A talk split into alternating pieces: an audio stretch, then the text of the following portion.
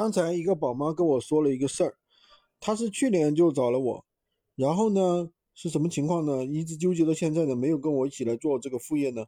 她是有三个孩子，然后呢家里就靠老公一个人，对吧？三个孩子当然一个人去上，嗯，去上班根本就不可能的，对不对？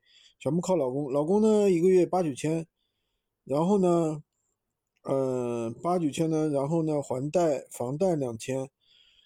然后二儿子呢，一个月要花一千，那这就三千了，呃，剩下等于嗯六千块钱。然后呢，就是几个人，得四个人，四个人去花。你想想，你觉得这个日子难不难？这个日子肯定很难啊。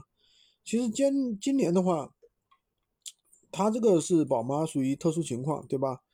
其实今年的话，很多人日子都很难，真的很难，因为。虽然说疫情放开了，但是很多人的很多工厂反而倒闭了。他不是说现在倒闭了，他其实早就倒闭了，但是因为疫情的原因，他没法去关，没有做，没办法做这个工作。而且虽然说我们疫情那个开放了，然后呢，外面很多的反而很多的那个国外的对我们进行了一些抵制，对吧？一方面是抵制，第二方面是欧洲的经济确实也不行。所以对我们的一些东西，并没有那个进行一些采购啊，出口现在也下降的很厉害。很多出口工厂的话，就是那天有一个我的一个老乡跟我说，他们只上半天班，只上一半的班啊，一个月只上十几天，一个月工资呢两千多，所以呢经济也是非常的萧条。